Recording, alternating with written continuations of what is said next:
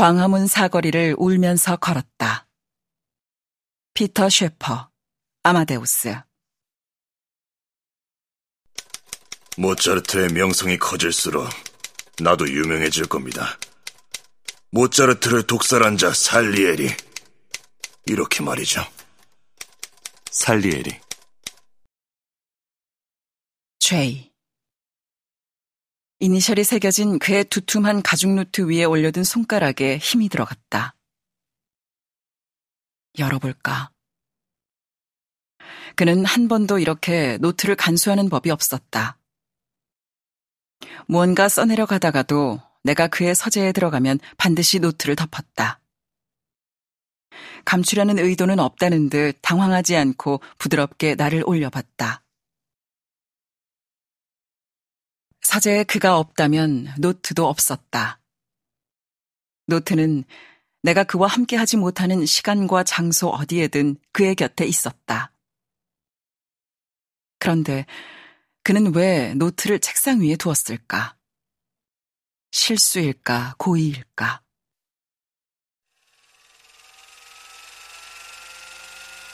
영화 베르히만 아일랜드에서 아내 크리스 비키 크립스는 남편 토니 팀 로스의 시나리오 노트를 펼친다.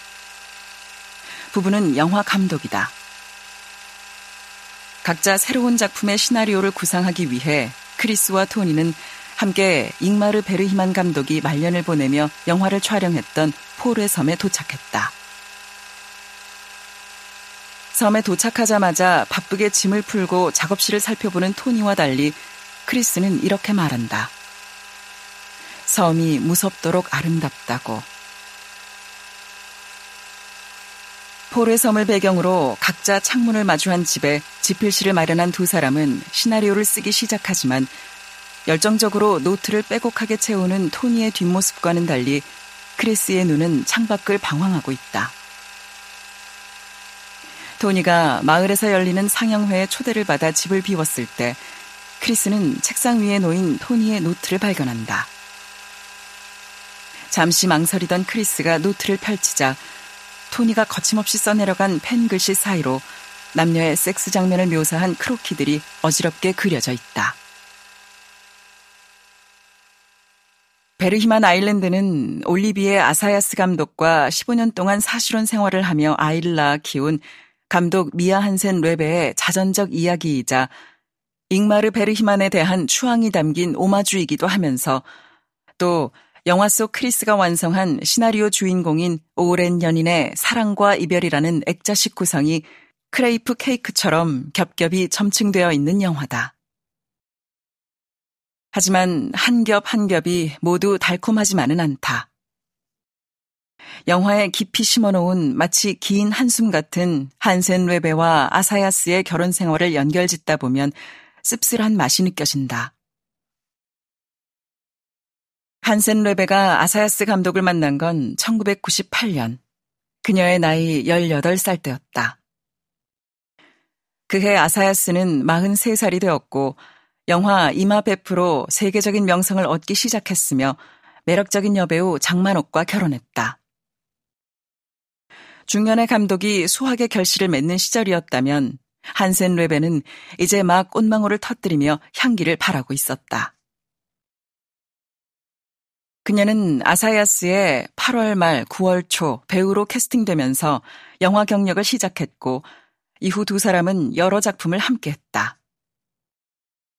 마치 예정된 결말처럼 아사야스는 아름답고 재능 있는 한센 레베와 사랑에 빠졌다. 한센 레베에게 아사야스는 스승이자 애인이었다. 아사야스는 장만옥과 3년 남짓의 짧은 결혼 생활을 끝내고 한센 레베에게로 떠났다.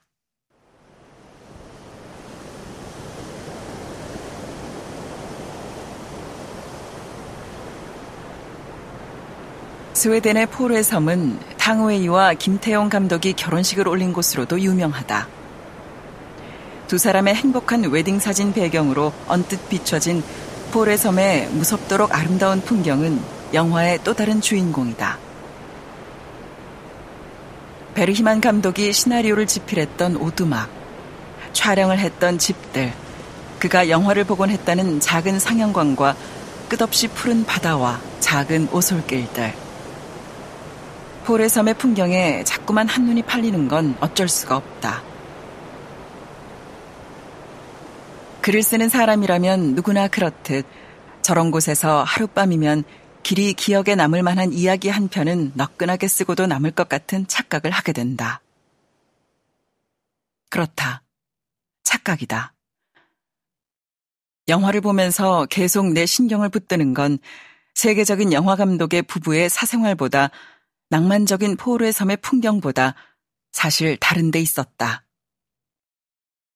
나는 부부 감독의 작업 방식을 조용히 지켜봤다. 포르의 섬에 도착하자마자 거침없이 시나리오를 완성해 나가는 남편 토니를 질투의 시선으로 불안한 마음으로 바라보는 크리스는 마치 나 같았다. 외로운 창작의 시간을 공유할 수 있는 파트너를 만날 수 있길 바랐다.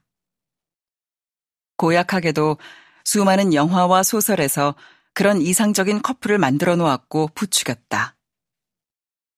하지만 창작을 하는 일이란 결국 혼자다. 어쩌면 그 과정을 공유한다는 건 더한 고통일 수 있다는 걸 나중에야 깨달았다. 함께 폴의 섬으로 떠날 수는 있지만 글은 각자 쓰는 것.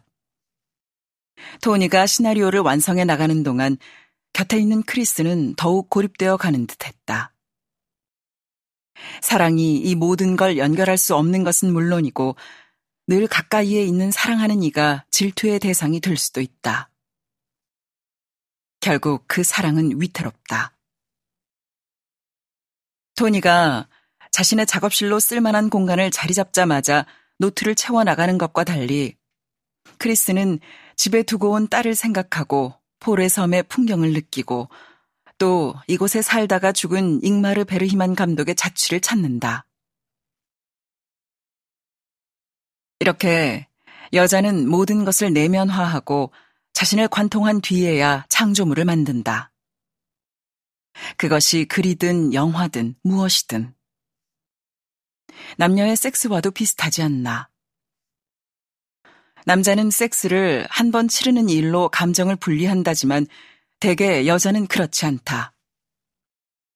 영화에서는 토니가 자신감 있게 완성한 시나리오의 결과는 보여주지 않는 대신 크리스가 오랜 고민으로 완성한 영화가 삽입된다. 그리고 크리스에게 달려오는 어린 딸아이를 끌어안으며 엔딩을 맞는다. 여자에게, 크리스에게, 내게, 삶과 창조물은 분리할 수 없다. 그것은 나를 깊게 관통하여 길어 올리는 일. 제이. 결국 나는 그의 노트를 펼치지 않았다.